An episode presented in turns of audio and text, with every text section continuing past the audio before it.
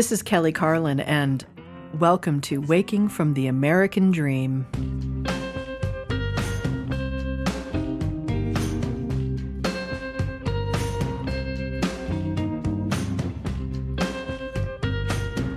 So I'm sitting here sipping my tea. It's uh, Thursday, August oh uh, 25th, people. August 25th. We've made it. Deep, deep into the heart of August. We have made it. I'm sitting here sipping my tea out in the studio. I'm you're all familiar with that. Unless you're a new listener. Welcome, new listener. Let me just sip my tea one more time. And uh, um, we're doing a special show today because we have special furniture in the studio. Uh, we have uh, a pair of chairs that came from the mighty Garry Shandling's house. I am the lucky recipient of two pairs of chairs from the mighty Garry Shandling house. I don't know why I'm calling it the mighty Garry Shandling house, but I guess that's what I'm doing. Uh, so I have two pair. I have a pair of uh, beautiful leather chairs uh, uh in the living room. That I have to tell you, for like five years, my husband and I were in search of the perfect leather chairs for the living room. And we did a lot of Craigslist chairs. Like we did like, oh, look, there's 50 bucks for some brown leather chairs. And when we go and we'd get them and they were brown leather chairs barely, but ah, just not right. No, no, no, not right. And, uh, and then we had another pair that the dog ate at one point. So had to get rid of those and got another pair from Craigslist. So we've just kind of just been living with not the perfect pair because, you know, if you really want the perfect pair, you got to spend some money you got to spend some real money. You know, you got to go to, you know, Pottery Barn or something like that. And and my husband and I we're basically like frugal Quakers. You know, we we like having nice things, but we don't have a ton of cash flow or income. Uh, you know, we're bordering on doing okay, middle class artist, creative types. And um, so, you know, busting out fifteen hundred bucks for a pair of chairs, and you know, even though the, like the chairs that'll last a lifetime, and you'll like die, you probably sit in them and die in them probably. Uh, we, we just we can't do it. You know, we'd rather spend it on traveling or something. But uh, so we just kind of i gave up on the perfect leather chairs i just like whatever we don't even sit in those chairs they're just chairs that like are in the living room because that's what looks like should go there because that's what grown-ups do that kind of living room situation. We sit on the couch. We sit on the couch in front of the big TV, of course. Um, and then um, I had a, a, a chance uh, to peruse some things at Mr. Shandling's house, and there were these two chairs sitting there, and someone said, You know, you guys should take those chairs. And we're sitting in the chairs, and we're like, Wow, really? Like, you mean we could we could have these chairs. They're like, yeah, I mean, you know, the situation was the way it was. I'm not going to go into details, but, and I was like, okay, that'd be great. And so we decided to take the chairs and we were going to come up in a few days and pick them up. And then when we came back up to pick them up, there was some other things, just small things. I have this, I have a couple of beautiful little Buddhas from the garden. And if you guys didn't know, Gary was a practicing Buddhist. And, um, which I loved the Buddhas because it's like now when I see the little Buddha on the deck of outside my uh, bedroom door every morning. It's Garry's Buddha. It's Garry's Buddha. Garry's in the Buddha. Uh, but then there were these two other chairs in his office, and I was like, well, who's taking these? And they're like, you know, nobody right now. There, no one wants them. I'm like, uh, can I? Am I allowed to have two pairs of chairs? And they're like, sure, yeah, whatever you want. You know, that kind of thing where you like can't believe that life is actually doing this for you. Here's the thing about these two chairs these are the chairs that uh, that the very first time I went up and interviewed Gary for my very first podcast, we sat in these chairs. So these are the Gary podcast chairs. So I'm sitting in the Gary podcast chairs today. Uh, anyway, that is just one long explanation of an introduction of what the hell's going on here at the studio today. Uh, Logan is sitting on the ground. He's not sitting in the other Gary chair because he's monitoring the MP3 player. But Logan is wearing a Kian fucking Sabe t shirt, which is my Uncle Pat's book.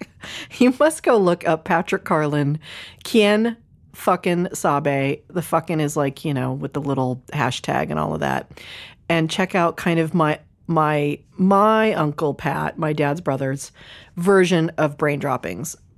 I'm telling you, Patrick's mind will blow your mind. That's all I have to say.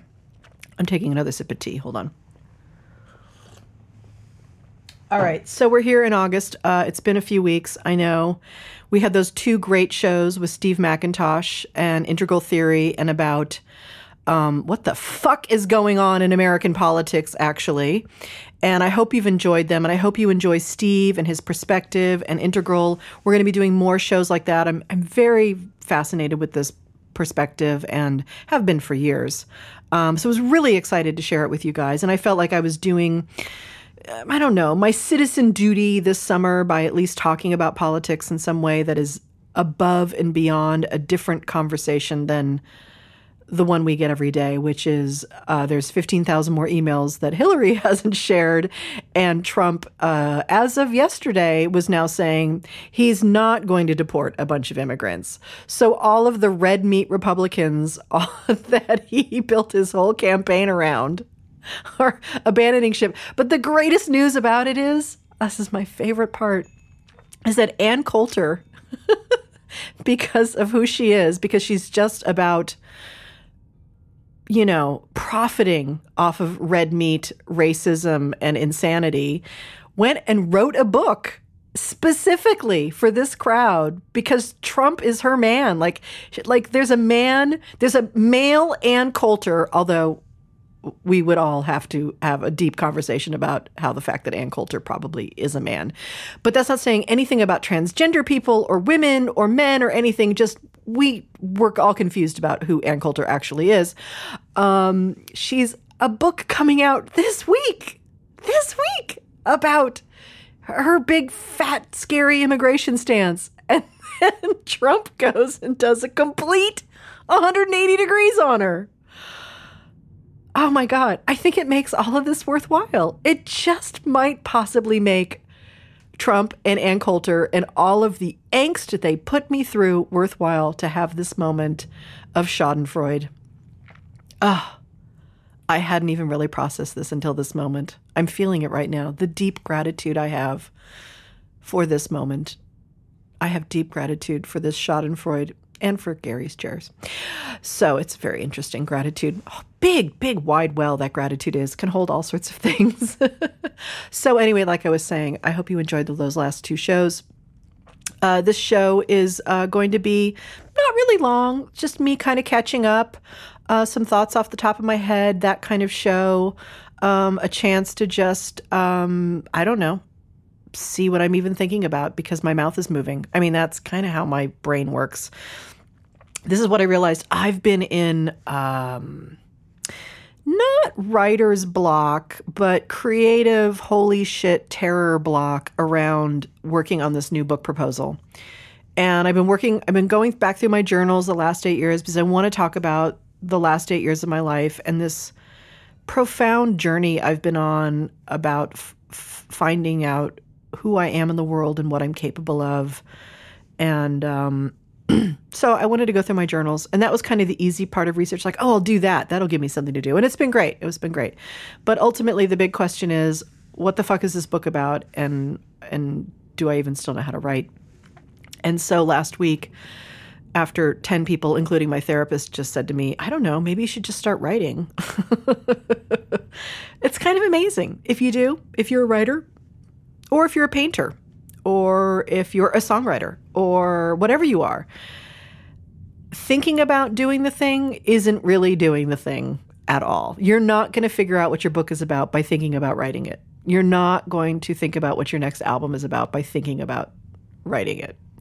You just have to sit down and do it. I'm also reading Elizabeth Gilbert's Big Magic book, which I had a lot of resistance to at the beginning. I'm a big fan of Elizabeth Gilbert. I mean, I wish she was my best friend. I wish she was sitting in this other Gary chair today so she and I could talk about everything because she's an interview. Like her, Anne Lamott was the one like initially, but man, if I could get Elizabeth Gilbert in here to talk with me, that would be awesome. But I'm reading her book a lot, and a lot of her book is just about um, uh, just uh, giving yourself permission and and and trusting the process that once it begins we we want to believe we're in charge of it all but we're not So um, that's kind of like this podcast. I can sit around all week thinking about I've got nothing to say. I have zero to say. I don't know what the point of the podcast is. I don't have anyone to interview this week. I was too busy or too lazy to align someone up. Uh, the stars aren't aligned for that right now. Whatever it is. So I'm just going to do a podcast where I talk out loud and oh my god, I don't know what I'm going to talk about. And then of course it always comes around where I like look down at the thing and it's like, oh my god, I've been talking for 45 minutes. You poor people.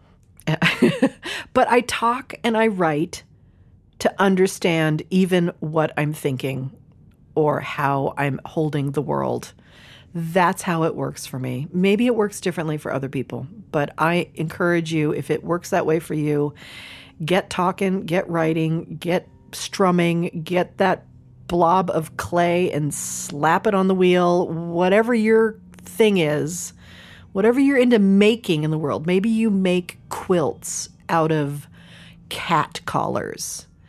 Then you need to get the cat collars out and start making some quilts. That's all I'm saying.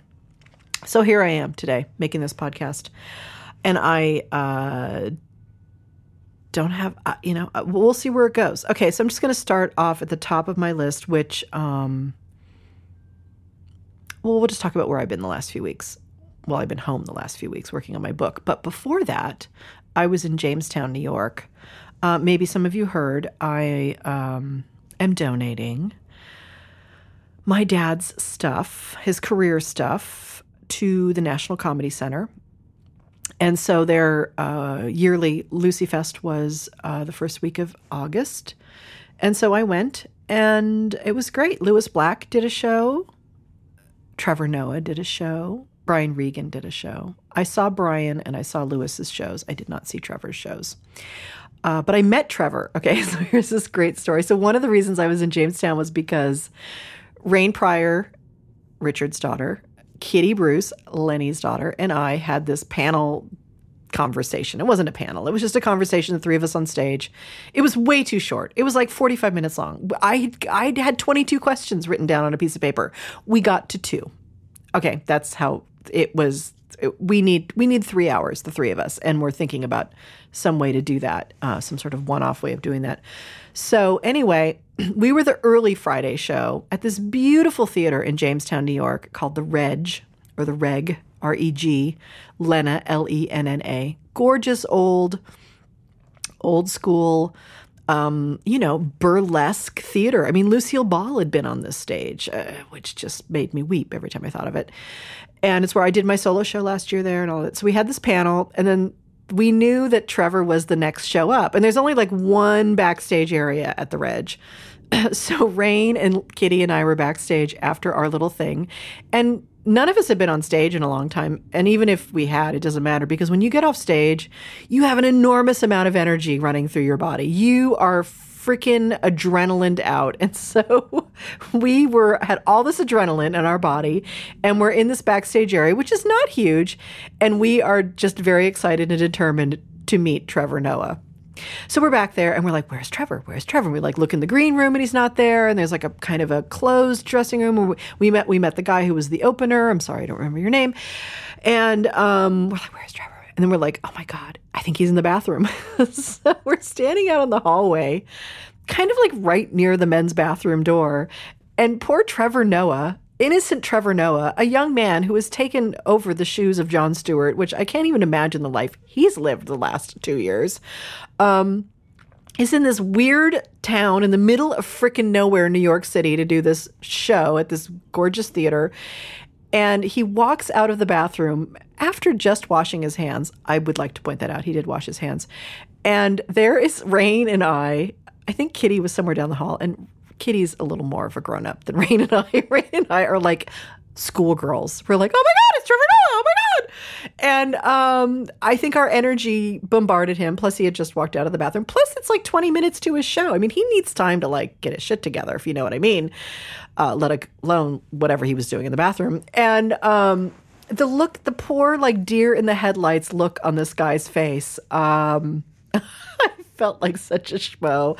And I'm like, hi, I'm Kelly Carlin. And Rain's like, hi, I'm Rain Pryor. Oh my God, we're really excited to meet you and everything like that. And um, yeah, we were doofuses. We were doofus fangirls. It was fun. I he was lovely. We, he took pictures with all of us. I need to find those pictures, and um, and he was great. And I I'm pretty sure he had no idea who we were. Maybe he did. I'm I'm guessing he knows who our dads were, uh, but and I don't know. But it was he was lovely. But it was it was really fun. So that was that was one little moment that I had that week. Um, Lewis did a great show. Lewis is about to do a run on Broadway. He's doing Monday nights, I think, over like eight Mondays this fall on on a Broadway stage. So if you're in the New York City area this fall and want to see Lewis Black, check it out. Just saw his show. It's great. You know, he's he's great. He's for me, he's like one of the people that I have left who like is helping me kind of wade through what the fuck is going on in this planet. Um, so I love and adore him and got to hang out with him a bit. And one of the places we hung out was, which I wanted to tell you guys about, uh, this place called the Chautauqua Institute. Now, I can't really do it justice, but um, because you will have to Google it after you listen to this entire podcast. Uh, but this is my take on the Chautauqua Institute. Uh, my friend Journey, who runs the National Comedy Center, she says, look, next year, the National Comedy Center and the Chautauqua Institute are going to be doing a week of programming at Chautauqua called Comedy in the Human Condition. And I'd love for you to stay a couple of days and get the feel for the place and see what it's like. Now, I'd heard of the Chautauqua Institute. I, kind of, it was always been like in the back of the thing. I thought it was like music and arts and a little think tanky thing. I didn't really know what it was. And then last year, when um, I was in Jamestown and Harold Ramis's kids were there, Harold's son um, went and stayed for a few days, and he was like, "Oh my god, I want to live there."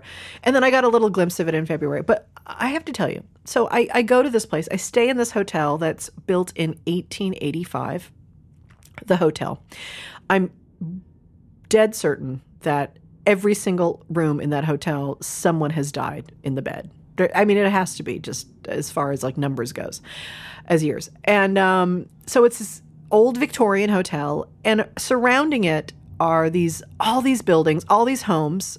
I don't know. There's like 300 homes there, maybe 500. I don't know. It's a little village on the lake of Chautauqua, and it's 90% Victorian homes. So when you get there in a car and you park the car, and suddenly though you are in a Victorian village so you kind of feel like you're at Disneyland in Victoria Land or Victorian Land. And yet, you know, you've got the internet and a little HD TV in your room, which your room looks like kind of a Victorian hotel room. So the mind is a it's you're kind of in this liminal space. You're somewhere between 2016 and 1885. Not quite sure where that is. And then the other part of it is, is that this place is this it's open only nine weeks a year, and it's a place where people come to summer on the lake and at the same time listen to lectures by like famous brains and minds and people who are policymakers. I mean, nine presidents have spoken there, and they're doing like serious. Like the week I was there was uh, was on the future of cities, so there was this serious urban planning lecture conversation, which I was fascinated by, even though I have no interest in urban planning, but I felt like this I'm a good citizen. I mean, it's like it's like being the best citizen ever. Like you know, people come in and and talk about money and finance and cities and psychology and AIDS and Zika and finance reform and politics. I mean, you name the academic thing and they're having a lecture about it at 10:45 in the morning there. Now, the other thing they do there is they do the arts. So, like maybe during the day Bill Clinton's lecturing about the Clinton Foundation or about AIDS in Africa or something. And then at night, um, oh, Yo Yo Ma's playing at the amphitheater, which is 50 feet away from my hotel because that's how it works at the Chautauqua. And you just get this little scanner thing and you just, everything is free and you just go sit down. Well, Yo Yo Ma wasn't there the night I was there. There was a ballet there, a Charlotte ballet, which was like edgy, interesting stuff.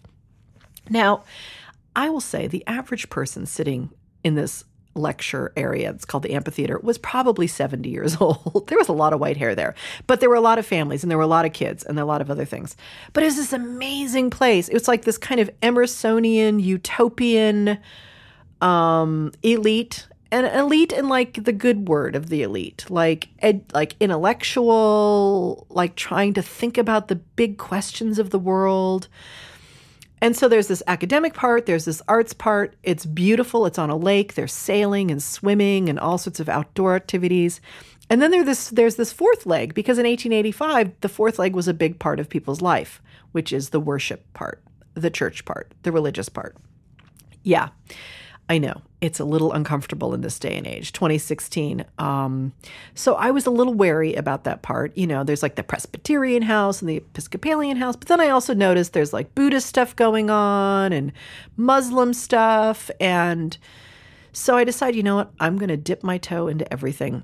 so the first morning I woke up there, I went to the 915 worship. I did. I went to worship. Okay, I'm a communal person. I like to sing with a lot of people, so I knew there was there was a great pipe organ there. I knew there was a chorus. I said, okay, they'll be singing. That'll be nice. And you know, I I I like I, I'm not a church person, but I love being with people who are seeking the transcendent, let's say. Um, you know, it's why I go to Esalen. You know, it's why I go on Buddhist retreats. It's why I've taught meditation. You know, it's why I do some of the things I do. I love community, and I love community that's coming together. That that it's not about our ego. It's about something beyond the ego. Let's put it that way. So I see the description of the minister that's going to be lecturing all week long at Chautauqua, and um, I I I think to myself, this this might be okay. He described himself as a poet, peacemaker, minister from the Church of Scotland. I thought, okay, anyone who's going to define themselves as poet and peacemaker before the minister part, I like this man's relationship to the ego. I think I can handle this. So I went to the worship, the organ, there was singing, there was hymn singing. Like, and these people were all like like I said in their 60s and 70s and 80s. They all knew how to do the hymns like because they've been singing them since they were 5 years old. I do not know the hymns. I do not know these things. It's awkward, it's weird and there's like the word God is in the thing and you know, I have a big broad definition of what that God could be, but I wasn't quite sure what their definition of the God could be you know, and certainly the people who wrote the hymns, you know their definition of the God thing. So it was a little awkward. Oh God, this is kind of weird. Um, but then the minister started to talk. Oh, and then someone does read from the actual Bible. Yeah, a little uncomfortable moment for me too. I was like, oh, really? We're still sticking with that book, huh? But then the minister got up, and within the first, mm, I'd say, three or four sentences, he had mentioned uh, Thich Nhat Hanh, uh, the Vietnamese Buddhist teacher, my first Buddhist teacher, um, a friend of Mr. Garry Shandling's, actually. Uh, he mentioned mandalas and the symbol of wholeness that mandalas are through Jungian psychology. And then he mentioned Teilhard de Chardin, who's a, a, thinker and a philosopher, and who was, I think, it was a Catholic priest, maybe Jesuit, Jesuit priest, uh, thinker, really philosopher, and had written about uh, the evolution of consciousness. He was the one of the first people to read, to to write and to think and to talk about evolution of consciousness. This within the first three or four sentences, and I thought, oh my god, I have found my new favorite place on earth. I mean, really, it was fantastic. So. Um, I got to spend four days there. I would like go into Jamestown and do my comedy stuff, whatever I was required to do. And then I would skedaddle back in my rent a car to the beautiful Chautauqua Institute. And it was such a beautiful manifestation and symbol of where my life is right now and the transition that I'm in, which is creating some healthy boundaries, some very clear definitions about my participation in the com- comedy world and in my participation in my father's world versus what's really important and meaningful to me. And as you know, as being a listener to this podcast, the conversations I have here is really what my life is about. Comedy has been a fantastic, I don't know, even a boat comedy has been a boat for me to get from one shore to the other. And but that other shore was never about staying in the comedy boat. It was always about understanding that it was a transportation for me to get to some place that I was going. And part of that place was um, finding my community, uh, finding people who are interested in having these conversations, finding an audience, if you want to call it that, um, f- having a conversation about comedy and the joy of it and the friends and the community I've found in it. But it's ultimately not the conversation I'm really here, I feel to have. It's not mine to have, it's an accident. It's like my dad in the First Amendment you know, people always used to ask him about, you know, well, you got arrested for censorship and then someone played your album and it went all the way to the Supreme Court. And my dad used to say, yeah, that's an accident of history. I didn't do anything. I was just doing my work in the world and this thing happened. Um, so I'm not an expert on it. I'm just a person who participated in the event.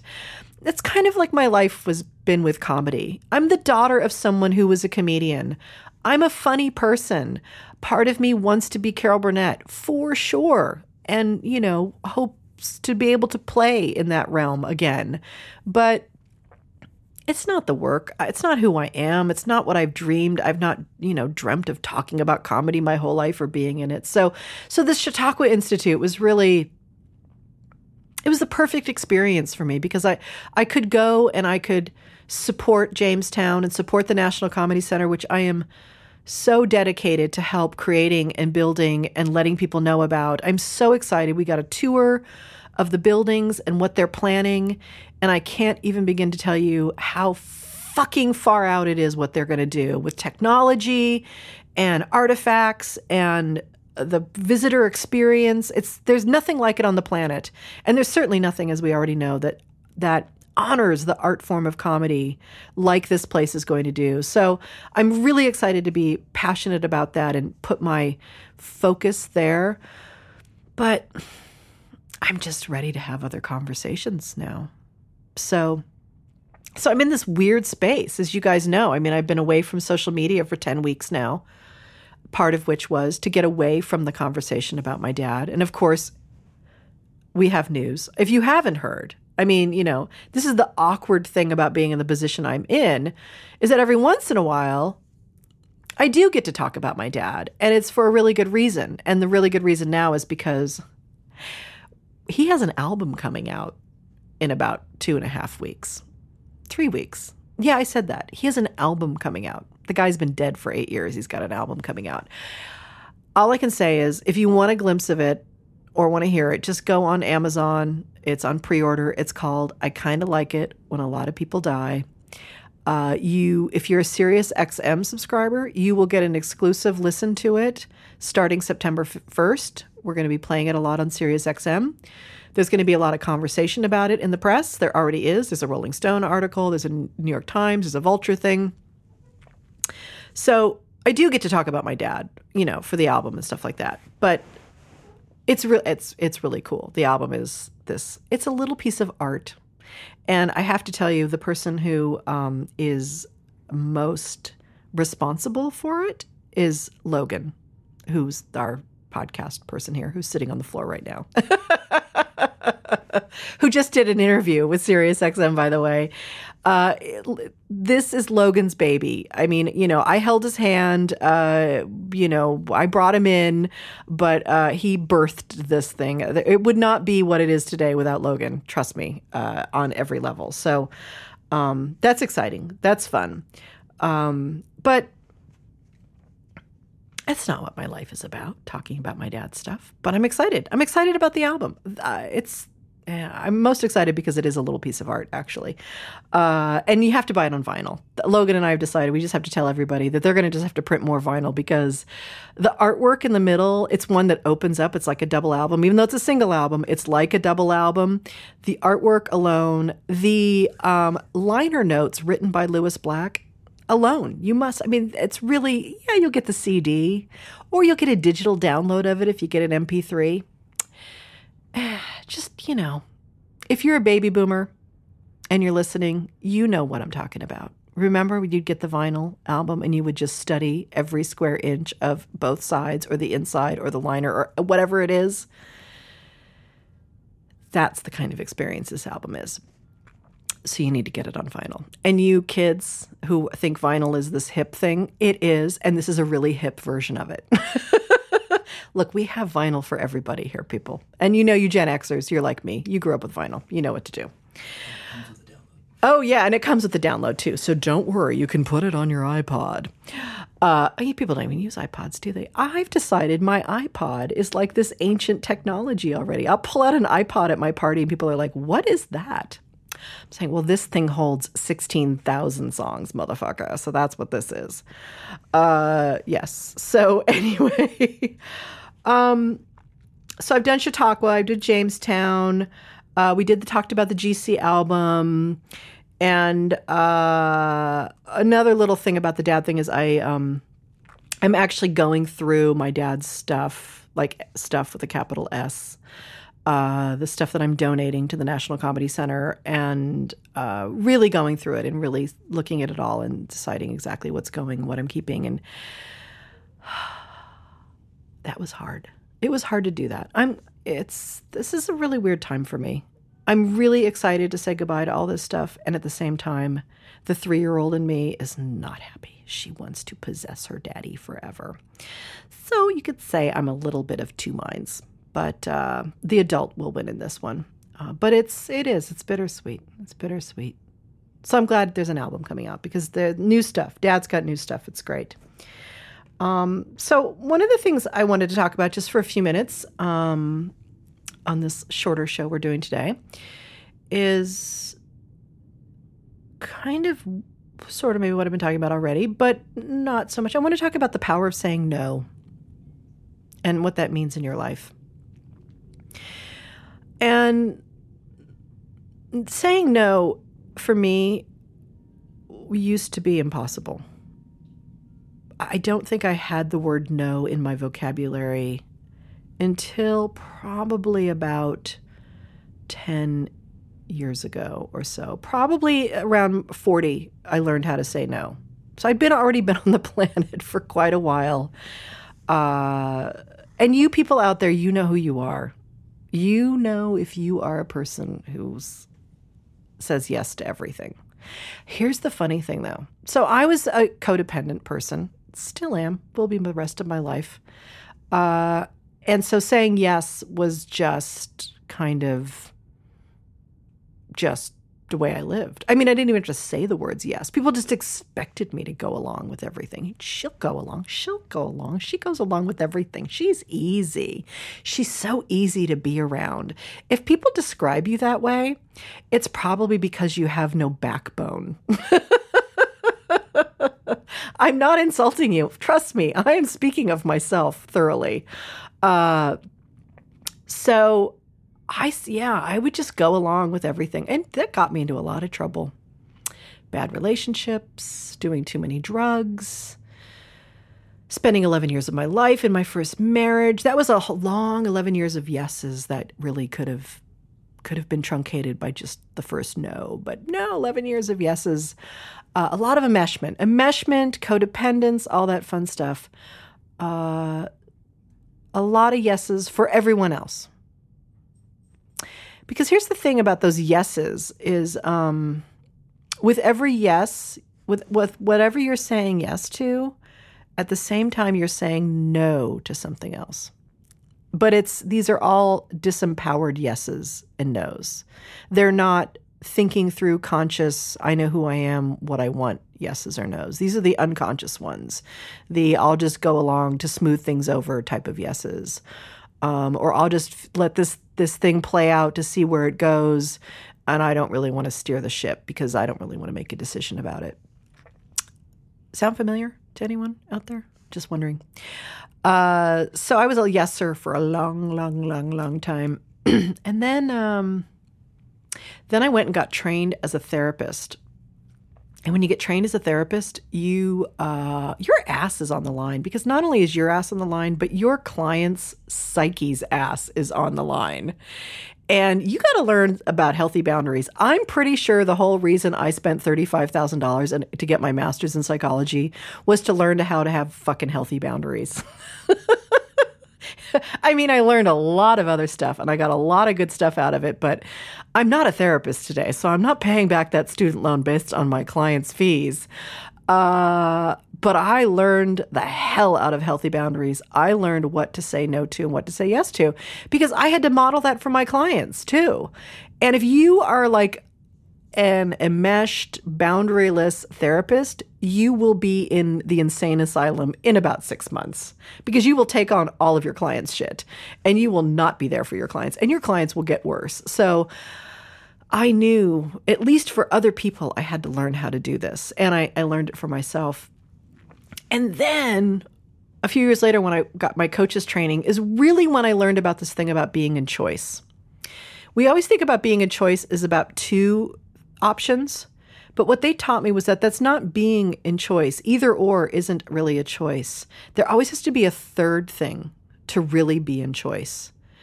And there should at least be three. At the, you know, you could add 50 if you want. I mean, that's a little confusing, but you know, 3 to 6 would be a nice healthy, you know, what how do I want to be in the world? with these things, you know, like a perspective or, or a, a, you know, a direction. And you should have a nice choice on your menu, you know, instead of either or. And uh, that's when I learned about this thing about when you say yes to something, you're saying no to something else. And when you're saying no to something, you're actually saying yes to something else. So I've been doing a lot of gronking and thinking about the last eight years because I, I want to write about it. I want to talk about it in a way that's um, entertaining and yet also hits people in a way that's per- pertinent to their lives. You know, I don't want to be a fucking narcissistic navel gazer like I actually am. I'd actually like to have some purpose in the planet. Um, so I decided after my father died I had this very huge, beautiful, conscious revelation that I was going to say yes to things that scared me, that would take me out of my comfort zone. And so I said yes to a ton of things. I mean, uh, producing the green room, developing a solo show and premiering it in Montreal, even though I hadn't memorized it.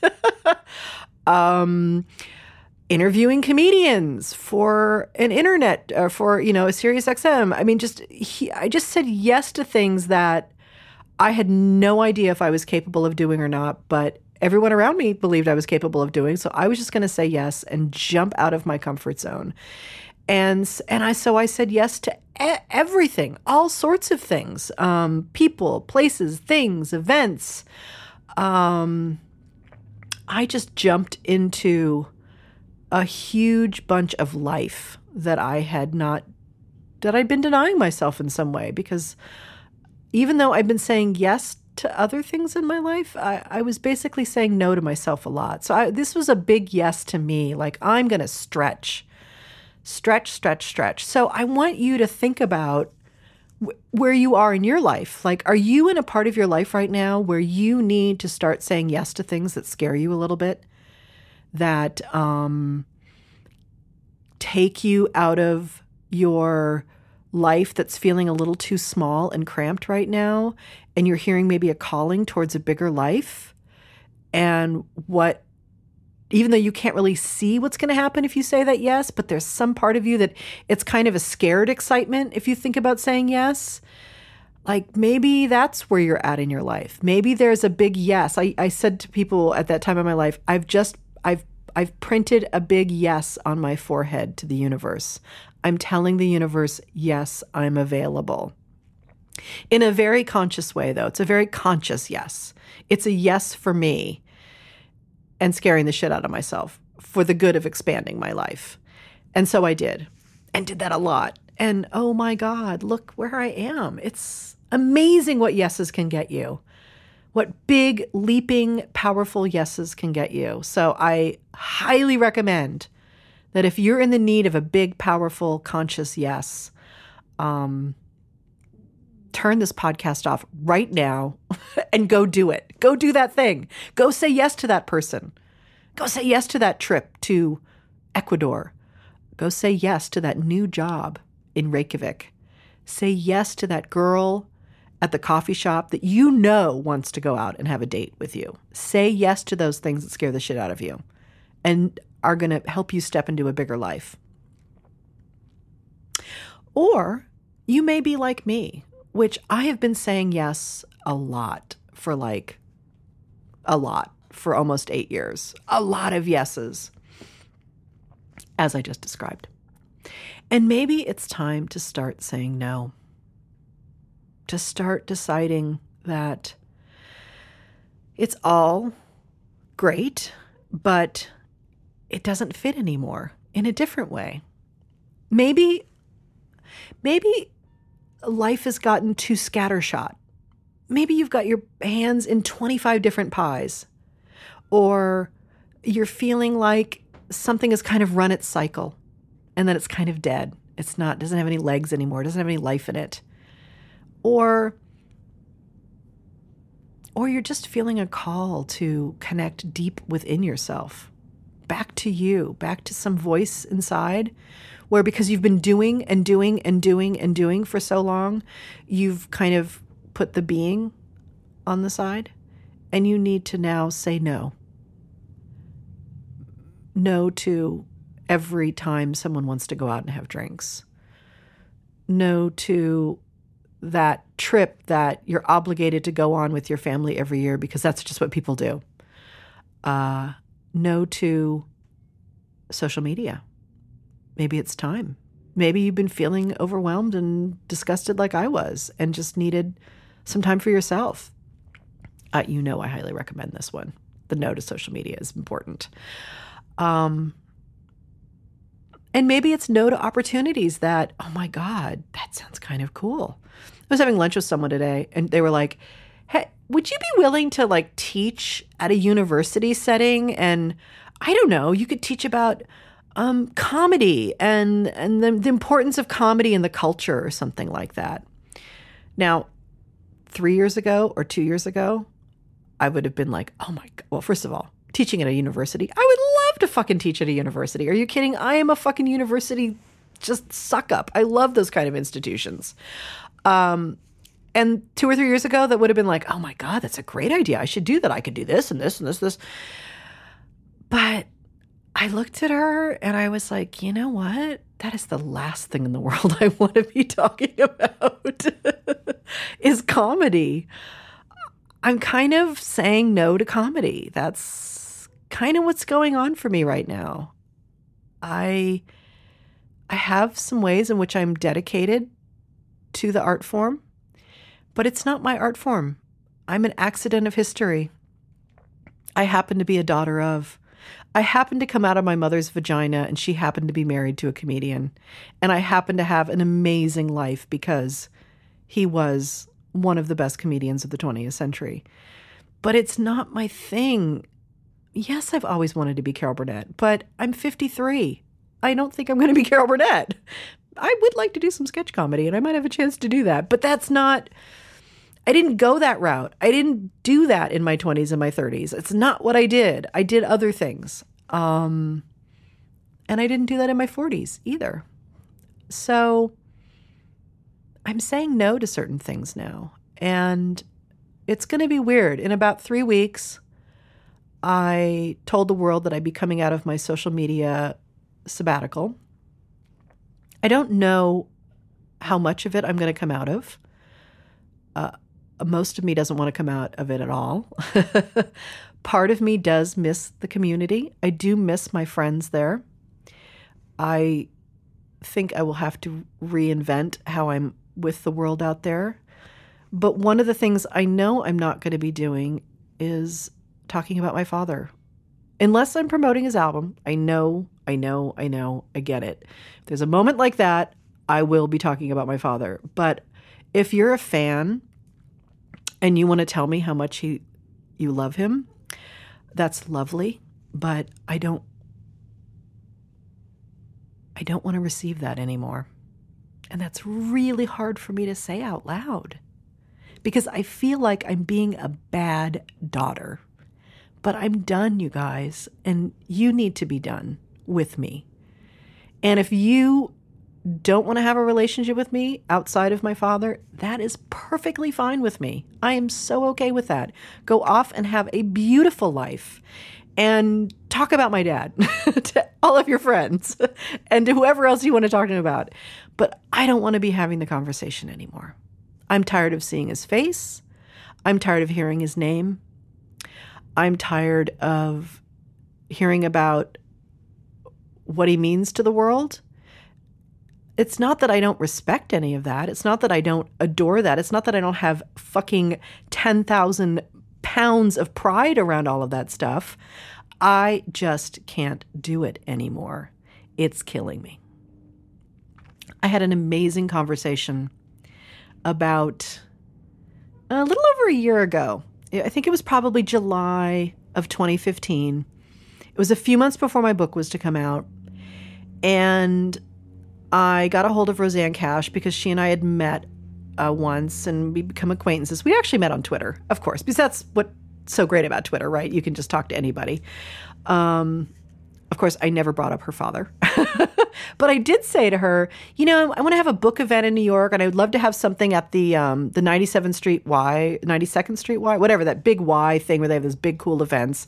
I wanted to be a cool kid having a fucking cool event at the Y, and of course, the Y wanted a really big name with me because I am just the daughter of, and they weren't interested in just me. And I thought, well, I could have a conversation with Rosanne Cash about having to deal with legacy, having to, you know, deal with all this stuff, being the daughter of, coming out of the shadow, all of that kind of stuff, because I know she'd she'd gone through it. I mean, you should read her memoir. It's so beautiful the way she talks about it. And her last three albums. And so she says to me, Kelly, I don't talk about my dad in public anymore. This isn't a conversation I'm interested in.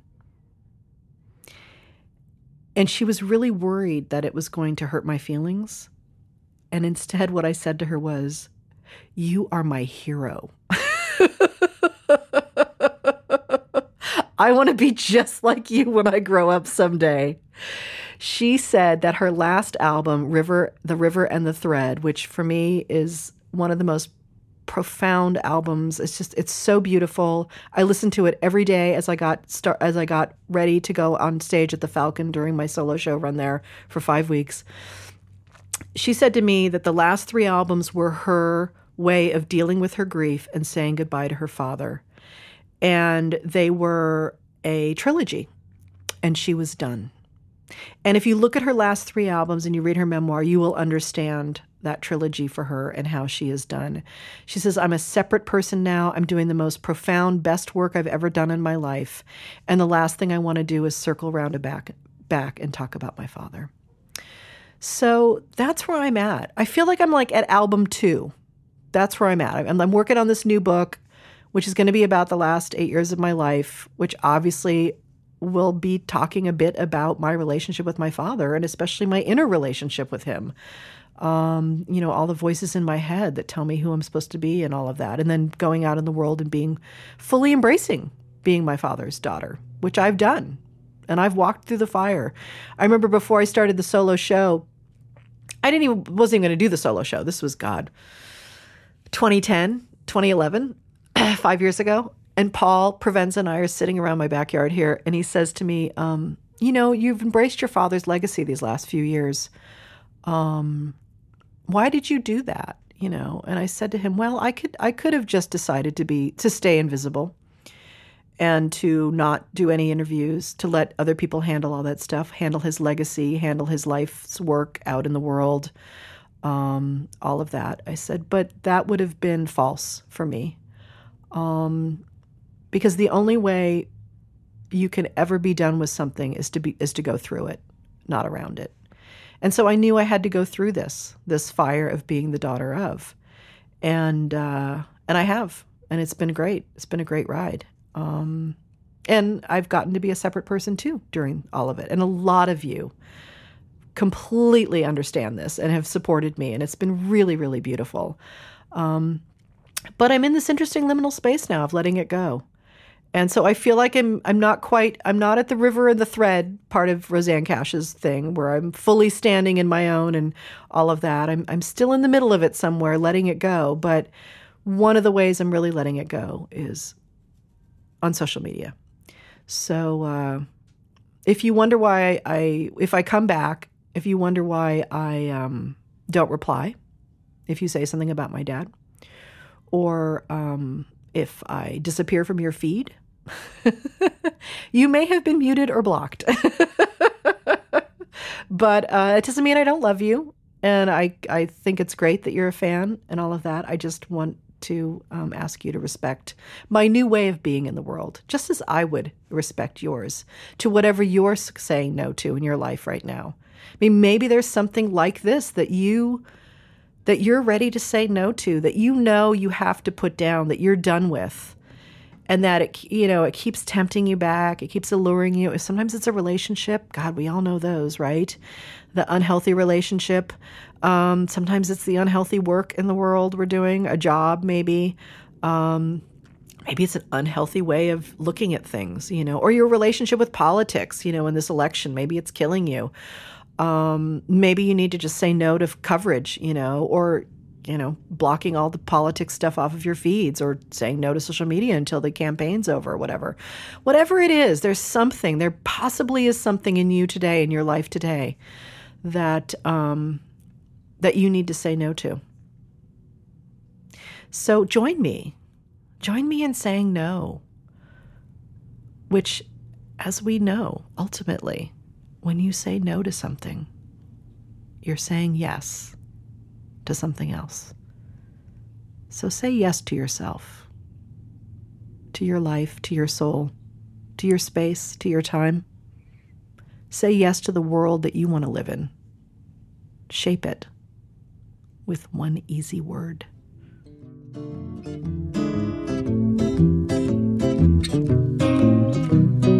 I just want to thank Logan for being here and uh, operating all the right buttons as usual, and of course for the amazing job he did with the George Carlin album. You'll have to come on next week and talk a little bit about that. Uh, I want to thank all of you for listening and being a supporter of this podcast. We are now on SoundCloud and iTunes and probably a bunch of other stuff, but Logan and I are kind of running the show here now. Uh, in about a month, things are going to change a little bit. I'm going to have a couple of commercials on the show. So know that that's coming, but that's just a way to help support our work here on the podcast. Um, and before I go, I really want to steer you towards something, which is my new website, which is my reintroduction of myself to the world. So please come see my new website, kellycarlin.com. Sign up for my mailing list. Um, I'm going to be doing some blogging. Uh, I'm going to be doing some events. I'm going to be doing some teaching in the future too. So if you're interested in any of that kind of stuff and want to be connected to me and what I'm thinking and what I'm doing in the world, I'd love for you to be a member of my mailing list and uh, be a part of my community um, so we can further this conversation. And uh, I think that's it. So go turn off your phones, turn off your TV, go outside smell a tree or a squirrel or something. Bye bye.